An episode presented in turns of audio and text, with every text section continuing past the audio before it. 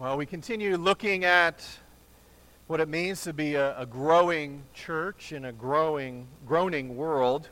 Uh, looking at the book of Acts as our guide for that. We're looking at Acts 15, uh, 36 through 1822 today. It's also known as Paul's second missionary journey.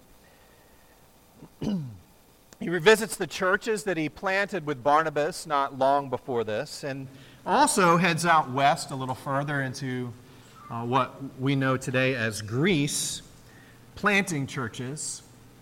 Interesting that the, the churches he revisits, having already planted them, are in, almost exclusively in what we call Turkey today. I don't know about you, but I don't really think about that as, and forget that. It has such a foundational nature in the beginning of the Christian church. That whole region of modern Turkey and modern Greece, our roots as a New Testament church, as a church of non Jewish people.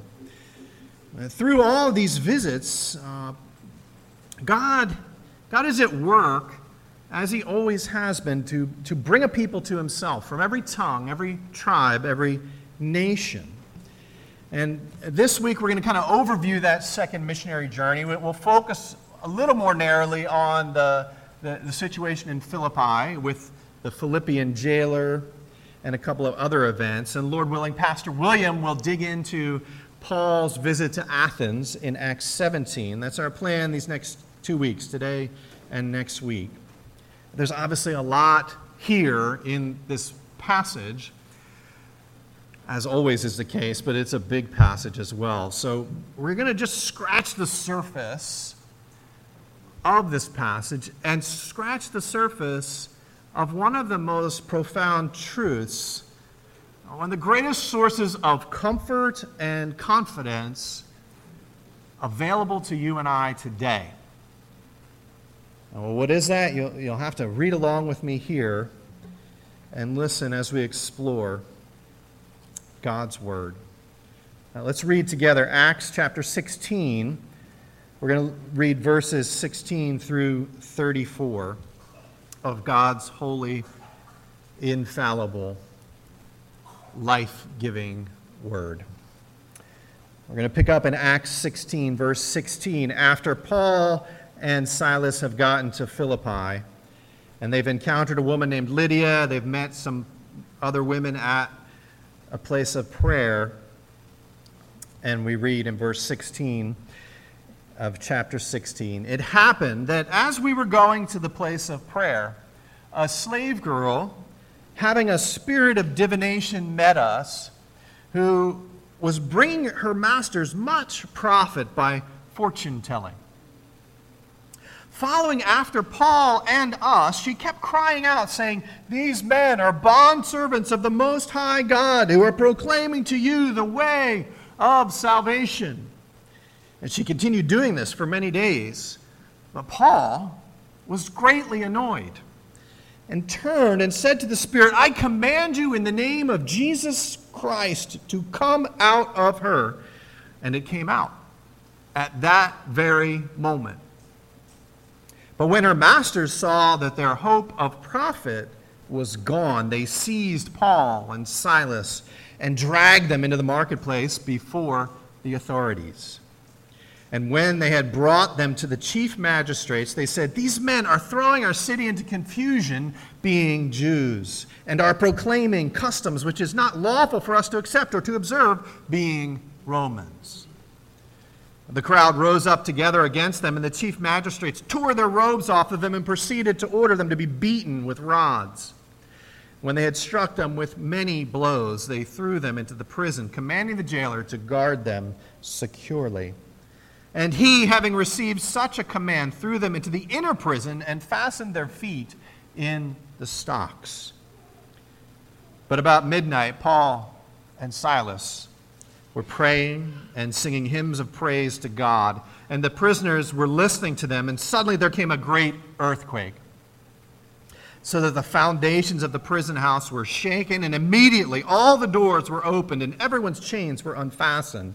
And he called for lights and rushed in, and trembling with fear, he fell down before Paul and Silas. And after he brought them out, he said, Sirs, what must I do to be saved? They said, Believe in the Lord Jesus, and you will be saved, you and your household. This is God's word. Father, we come before you. Would you meet us here and encourage us? Would you meet us here and give us hope in our circumstances, no, no matter what they are? But we come to you.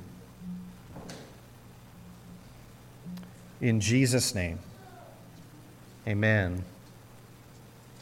I did skip a few verses there. Mostly because I wanted to really get to that part that says, What must I do to be saved? Those, those words have a, a special history with me. That question, What must I do to be saved? And it's one of the, the silly points of my Christian walk as an early believer. Uh, it's a question here that this pa- the, the, the jailer in our passage asked Paul some 2,000 years ago. But I had a friend more than 20 years ago who a coworker asked him almost verbatim that very question. Hey, what, what must I do to be saved? And I remember my friend telling me that story. And I thought, wow, I never get anyone asking me that question. I can handle that question. This is before I had evangelism explosion training, and now, you know. Uh, little side ad there. No, I, I really, I just wanted that kind of a softball question. I thought, wow, wouldn't that be easy? And what's wrong with me that I'm not kind of getting this response from people saying, out of the blue, you know, I pictured somebody just coming up, you know, you're, you're maybe, you know, you're ordering coffee at Panera or something, and they're just like, cashier just looks at you and goes, What must I do to be saved? Or maybe you're just walking down the street and someone just comes up to you and says, What must I do to be saved? And you share the good news. You say, Believe in the Lord Jesus. And they just go, Okay. And everybody rejoices, right? And maybe it's just me, but I, that's the kind of image I had in my head. And I don't know where it came from. Because it's not really what happened to my friend he got that question, but there's more to the story. It's not what happened here with the jailer either. He asked this question, but the question, what must I do to be saved, does not ever come from out of nowhere. It's not going to happen just walking down the street, most likely. God could do amazing things, right? The question comes from God's activity in the world the question comes when God's people embrace their role in the world. The question comes because the Lord of history calls you into his story. So you, Christian, embrace this supporting role in the drama of life. That's, that's when this kind of question pops up. When in the drama of life, which is real and profound, which includes suffering and successes, when, when you embrace that role as God provides it to you, as you see your circumstances as something in God's hands, then then you, you embrace what we call God's sovereignty. You embrace God's control.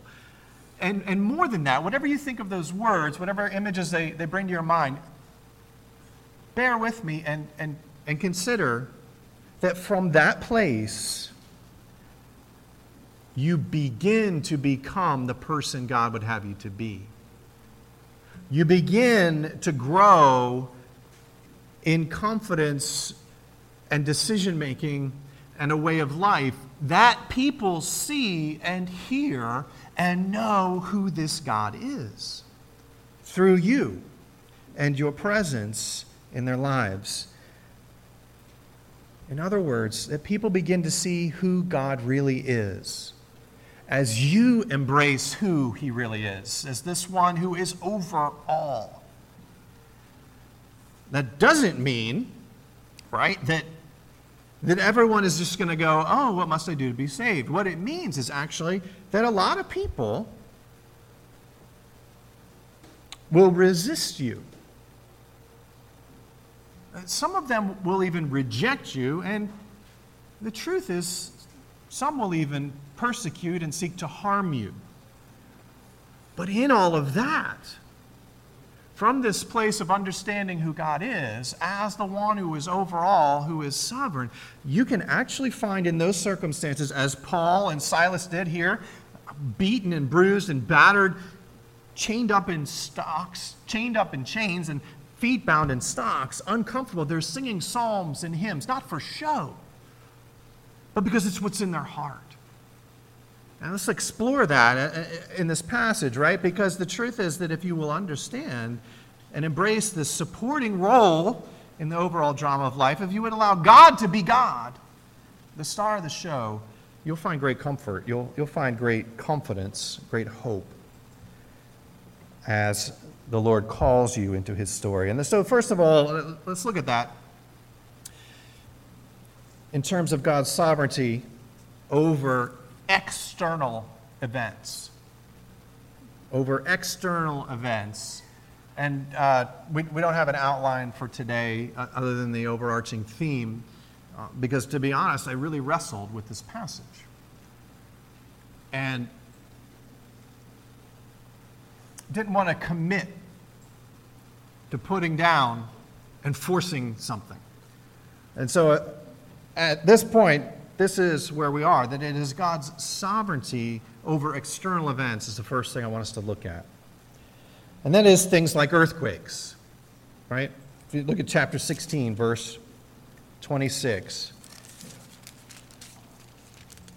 Acts 16, 26. Suddenly, there came a great earthquake, so the foundations of the prison house were shaken. And immediately all the doors were opened and everyone's chains were unfastened. You know, if you want to picture what's happening here, Paul and, and, and Silas are in the innermost part of the prison. There's other common area outside, most likely, of where they were locked inside. They have their feet in stocks, kind of like you picture the, the, the, pilgrims and everything, you know, with the, the wood and the people stuck in the stocks that way. This is like something on the ground. Their feet are stuck in, they can't move, they're uncomfortable.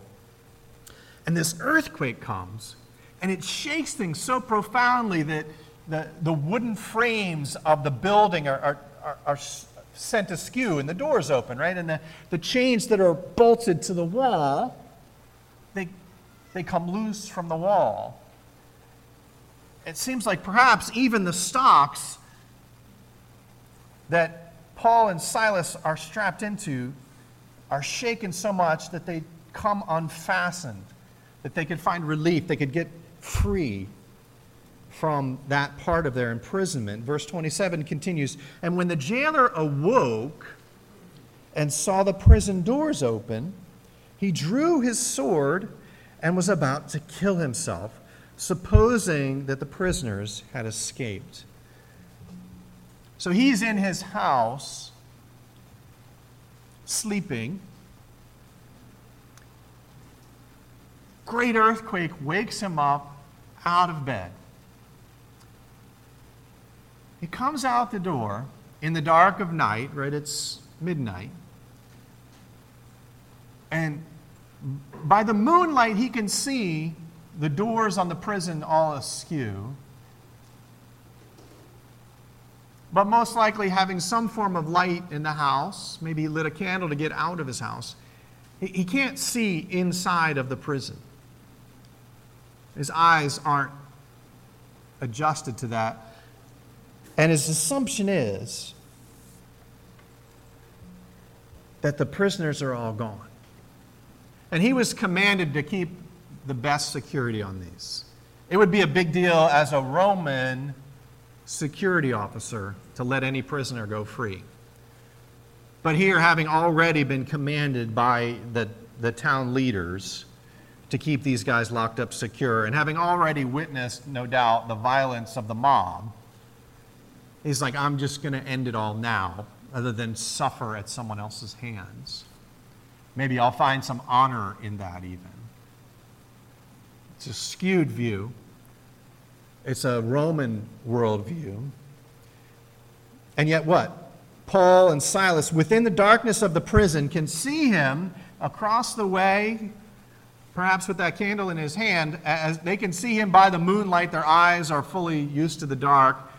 And even if it's just moonlight, they can see him and they see him pull the sword out, and maybe he's steeling himself to, to finish the job.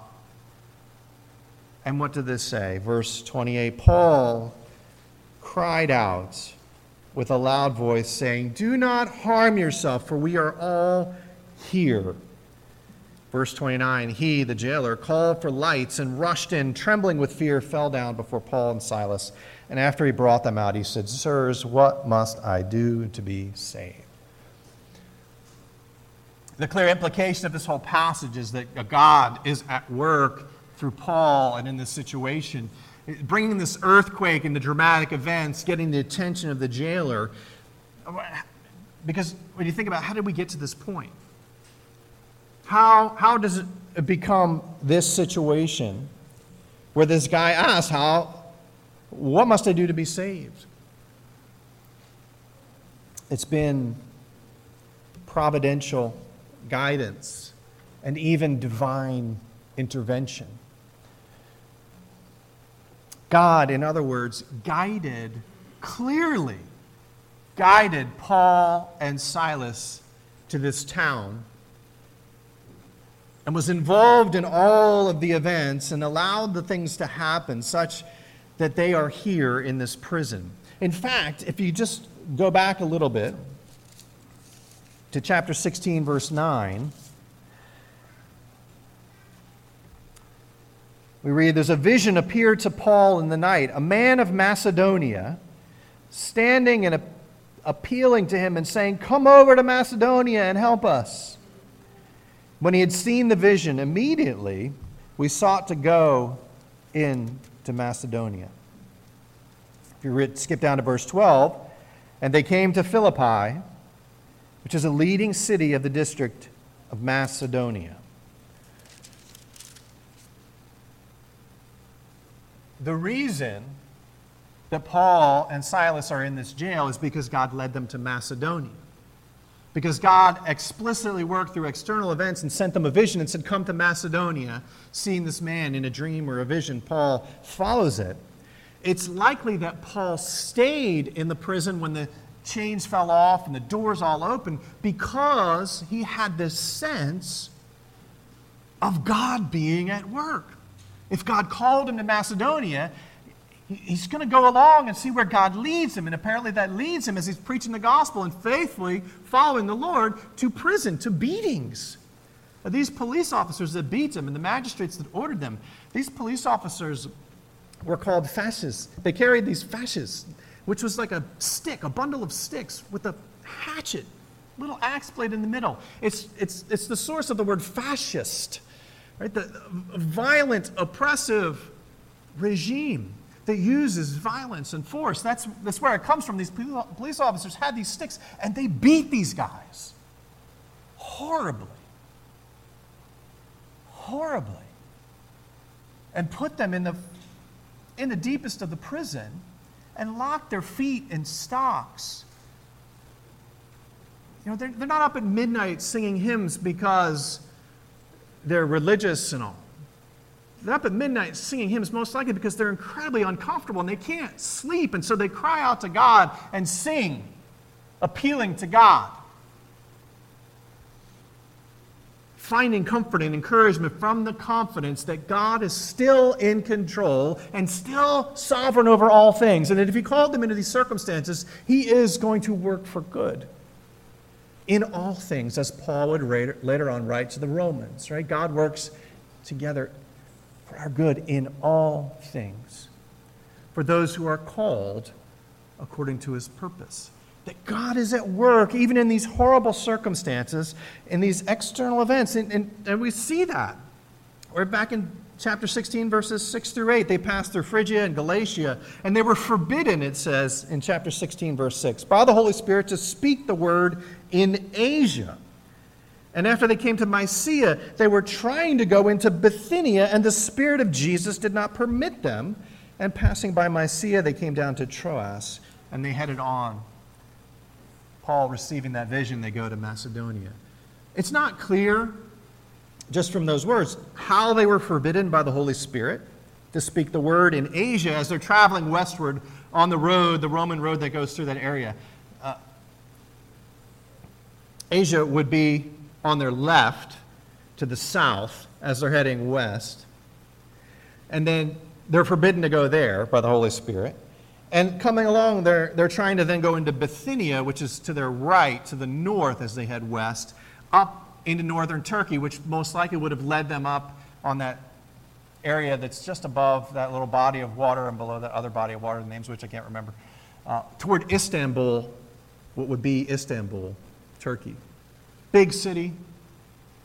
And somehow it says what? The Spirit of Jesus did not permit them. They were forbidden by the Holy Spirit from going to the left, forbidden, uh, prevented by the Spirit of Jesus from going to the right someone may have had a, a prophetic word in their party, maybe Silas, he is a prophet, but it doesn't say that. It seems like it's some sort of providential circumstance happening. Maybe the border is closed, maybe the bridge was out. Something along those lines. It, doesn't tell us. But is God at work in the circumstances, funneling and channeling them to Macedonia.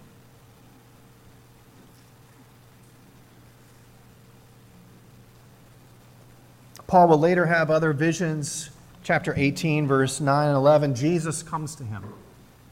After these circumstances, right after this account with the Philippian jailer and the beatings with rods, as Paul would refer to it later on, Jesus sends another vision to, to Paul in Acts 18, 19 to 11.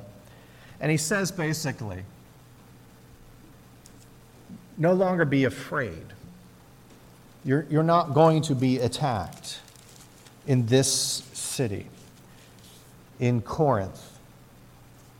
Do not be afraid any longer. Go on speaking and do not be silent. I am with you.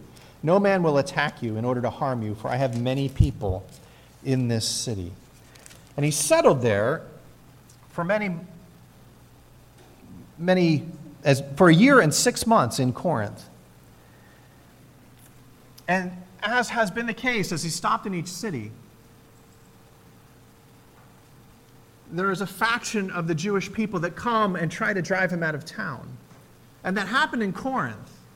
But God, in his sovereignty, worked in the external circumstances through a Roman leader, the proconsul named Gallio, who basically said to the, the Jewish folks who wanted to kick Paul out, Look, this is your problem. This is your, your religious debate. I'm not interested in it. I want no part in it.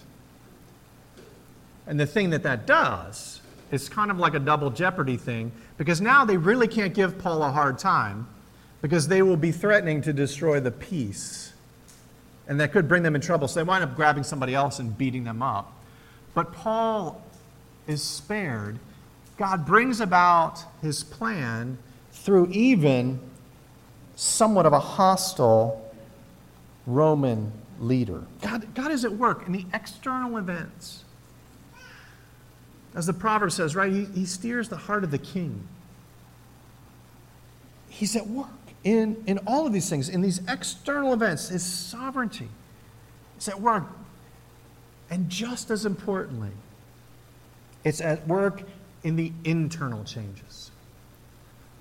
God's sovereignty is all about the external events and the internal changes. Flip back to Philippi, Philippi here in chapter 16, verse 11.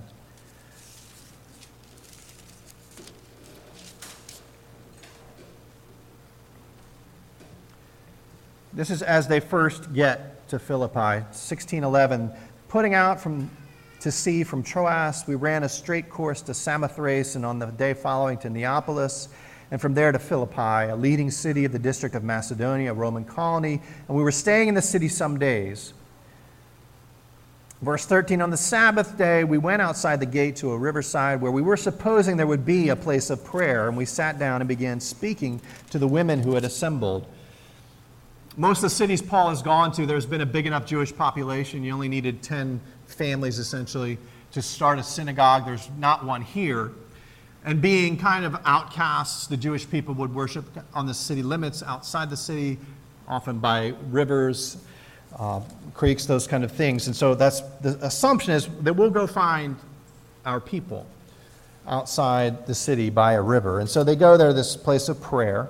Verse 14 A woman named Lydia from the city of Thyatira, a seller of purple fabrics, a worshiper of God, was listening. So here's someone who had, who had been attracted to Judaism, essentially, who was worshiping God it's a, a technical term there, a worshiper of God, uh, someone who is on the, on the verge of converting, not quite a full convert. She is Greek, Lydia. She's from a Greek city, Thyatira, a seller of purple fabrics, a successful businesswoman. She's listening, verse 14, we continue. And the Lord opened her heart to respond to the things spoken by Paul. That right there the Lord opened her heart. She had been drawn to the Lord. She was listening. She was seeking, we might say. She's curious. She's attentive. But ultimately, it is the Lord who has to open the heart. And He does with Lydia in this situation. The Lord opened her heart to respond to these things. The, the response to the good news never comes from nowhere. It's not coming out of the blue. It is because God is at work in hearts. You, let that sink down for a moment. As you consider witnessing to whoever's in your life that you, you feel the burden to share about Jesus with, right? Sometimes you've been brought up, sometimes we have this impression that it's up to us, that we have to persuade them that somehow we could mess up the telling of the gospel and push these people away. Uh, actually, when Julia and I got married, somebody gave us a family Bible, one of these big, massive, you know, it was somebody wanted to give a religious gift to the religious people, right? Julia and I, you know, we're religious. So they gave this massive family Bible. I'm, you know, it's like, you know, it, it must have been like almost, I don't know. I might be exaggerating it would go boom when you put it on the table. Okay? I like doing that. I like sl- shutting it too. So it said, I was flipping through it. And it had a gospel, you know, how to evangelize, how to share the gospel thing. And it literally said, You may never get another chance. Press for a decision.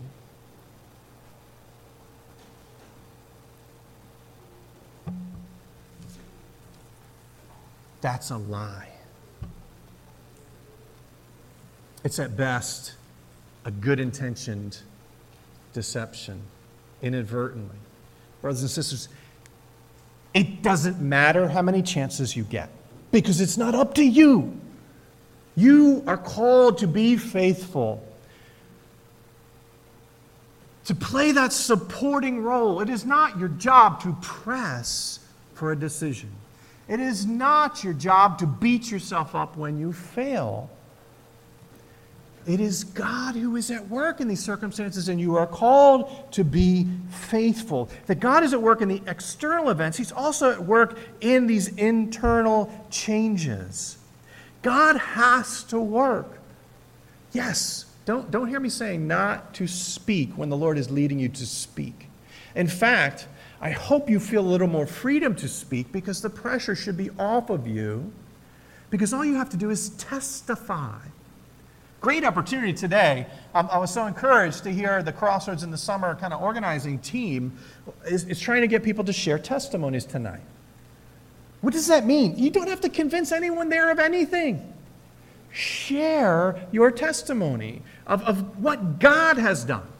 Give the glory to God. Make God the star.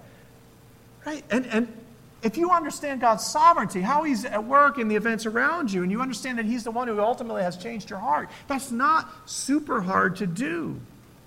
It's one of the beautiful things about coming together to worship together as God's people in this place where we get this sense of it's really not about me. It's about you and you and you and you and you. It's one of the beautiful things of having such a, a diverse group of people worshiping. It's like, oh, it's not just my people, it's your people and your people and your people and your people. It's not just young people and old people, it's people, men and women, all kinds of different languages coming together, young and old, all kinds of abilities and disabilities, all kinds of economic backgrounds and losses all kinds of educations and lack thereof, all kinds of things, brothers and sisters.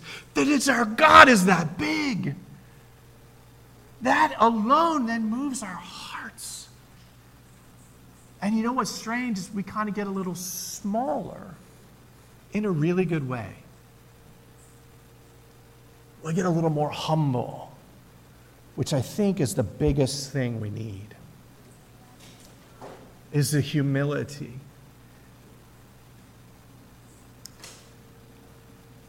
You think about Paul's conversion. Here was a proud, proud religious person. Paul would tell Lydia's church a few years down the way, right? He would write a letter called Philippians, and it would go to, among other people, most likely Lydia, one of the first members of the first church of Philippi. It's probably Presbyterian, right? First Presbyterian Church of Philippi. That just sounds good, doesn't it? I don't know. Just kidding. So he sends this letter in which he says, I used to boast in, in being a, a Hebrew of the Hebrews, zealous for the law of God. Right? We read few weeks ago of his conversion, right? His life experience had led him to a lot of knowledge. He was trained up by a very highly regarded teacher named Gamaliel, who was able, that teacher, to stop the, the persecution of the church when Peter and John appeared before him, speaking those words of wisdom, saying, We need to be careful, or we might find ourselves fighting against God. And if it's not of God, it will die out. What is he saying? In a sense, Gamaliel is saying, God is sovereign. He's saying, God is sovereign, y'all. And if he's not in this, it will fail. These people are claiming something that only God could be involved in. So let's, let's see what happens. Let's not exert physical violence to make it happen. And he won over the Sanhedrin, and they beat Peter and John, but they let them go. You know who he didn't win over? Gamaliel his wisdom. He didn't win over his star pupil, Paul who moments later, that was all in Acts chapter 4 and 5, a few minutes later, at the end of chapter 7 of Acts, we read that he's holding the garments of those who are stoning Stephen to death. And that he then begins to rampage the church, dragging men and women off to prison. Until we read in Acts chapter 9, Jesus interrupts him. Jesus sovereignly orchestrates events and comes into Paul's presence and says, Why are you persecuting me, Paul? Saul. Jesus sends Ananias. Reluctantly, he goes to welcome Saul into the community of faith.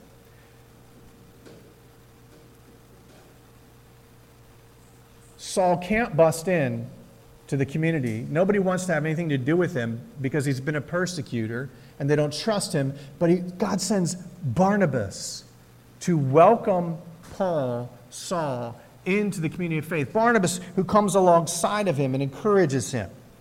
None of these things does Saul, Paul, deserve, right? None of these things are about his own choosing and his own actions. As one commentator put it when we were looking at that passage a few weeks ago, it wasn't Saul converting from Judaism to Christianity, but rather it was God converting a man from his self righteous zeal to self sacrificing surrender to the lordship of Jesus.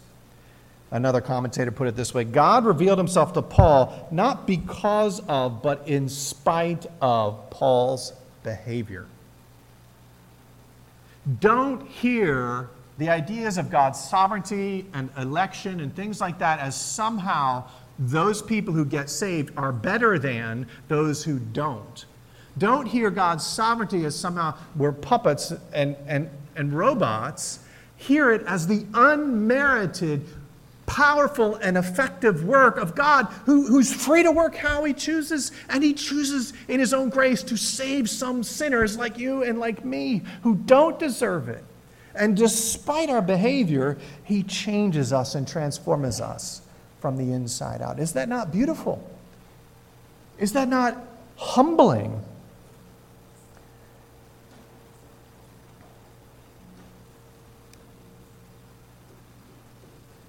Oh, we don't.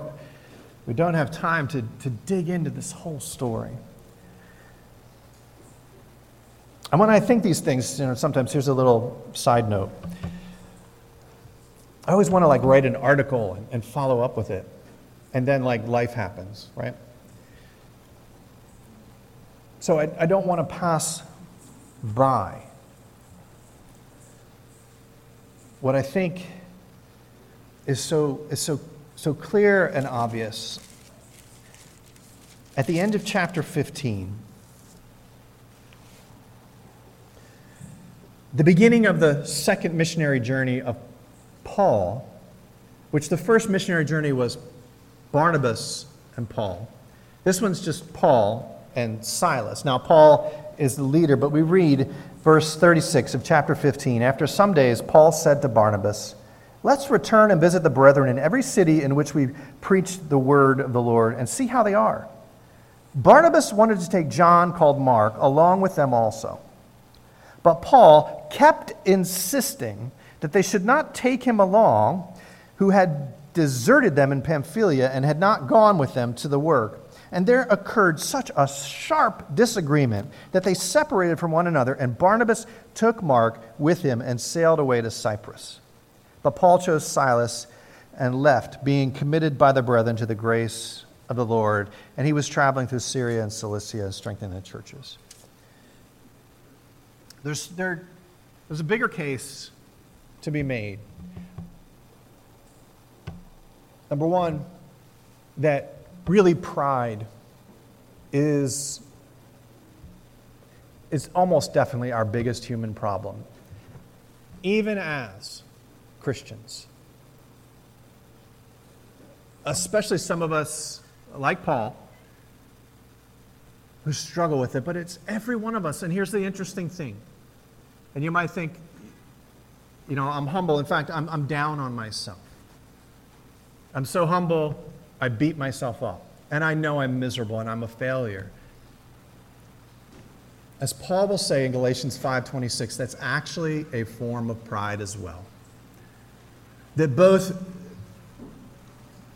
both the arrogance and superiority, as well as the self abuse and inferiority, the provoking arrogance and the envying humiliation are both pride.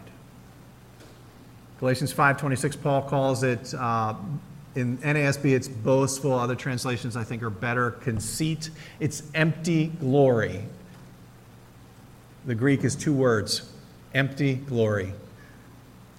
Both of those things. Empty glory. It's, it's a focus on self, it's a focus on me, it's a focus on my way. And I see that implied here in Paul's rejection of John Mark for return to the field. And maybe there are objective criteria and reasons why you don't take someone along. But for someone like Barnabas, who has been your right hand man all this time, to come to you and say, I really think we should take him, What I mean, we don't know the argument. You know, Luke tactfully omits it. But I mean, Barnabas. How much was he with Paul day in and day out? No one else was with Paul, and Barnabas went with him. Paul, Barnabas sent Paul away to Tarsus, his hometown, to stay safe, and Barnabas called Paul back for the ministry.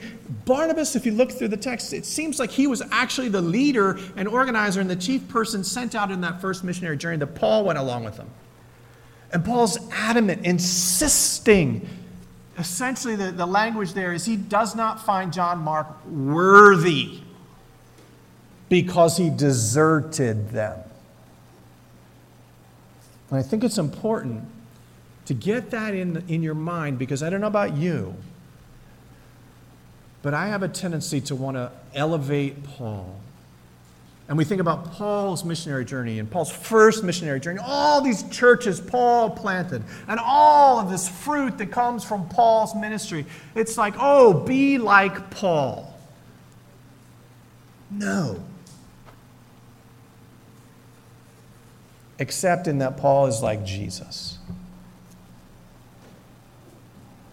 And so are you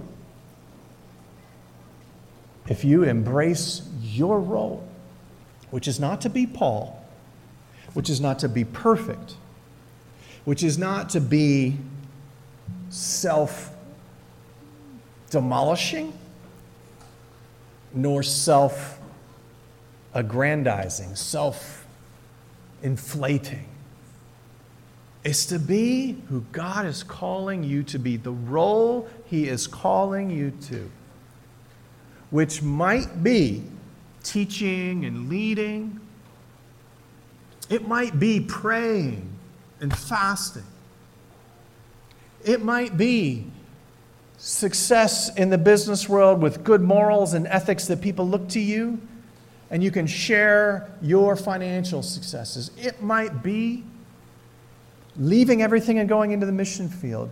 It might be staying where you are and suffering. Don't miss the fact that this is one of those times where Paul's suffering seems to have brought about clear fruit.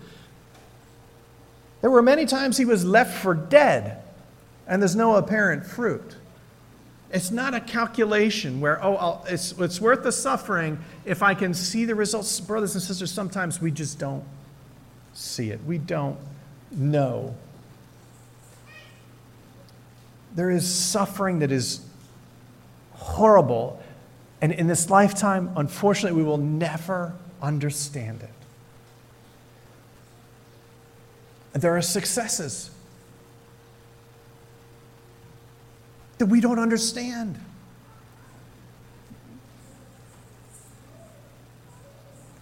And the key to that is to recognize that, you know what, it's actually about God. It's about God being the star of the show. This is His story. He is the one at work in the world. And if we would embrace our role, which could be suffering, it could be success, whatever it is, to embrace it, and to go with the Lord through it, trusting in Him, coming together with His people. There is comfort and confidence and hope and strength in all those things.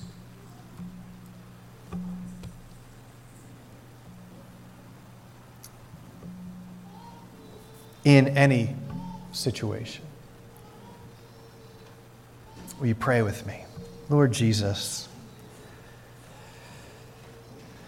thank you for your grace and your mercy, that you have called us into your story. Help us, O oh Lord, to embrace the, the role that you have in, in this story, in this drama. To put the gifts you've given to us to work, to listen to your people as those gifts are affirmed and supported and encouraged. Help us, O oh Lord, to, to do a better job of equipping one another and sending each other forth. Lord, I thank you just in this, in this coming out of the pandemic, how we have some teams at work and things are happening. Thank you for Pastor William and, and his team with the Crossroads in the summer organizing it, and the load is being shared. And oh Lord, Thank you for our Camp Treasure Island team and how things are coming together and being organized and people's gifts are identified. And Lord, would you raise up those remaining leaders we need for the kids? Lord, be at work in it all as we continue to, to, to work out the plan that we believe you've laid on our hearts. Be at work in it, Lord. In fact, would you work in such abundant and amazing ways that we are humbled and take have no temptation to take any credit? Because it's so obvious, there's no way we could do that. That it is you at work in the events, sovereignly in those external events, and, oh Lord, at work in the internal changes that bear the fruit. Oh Lord, we will give you the glory. We pray in Jesus' name. Amen.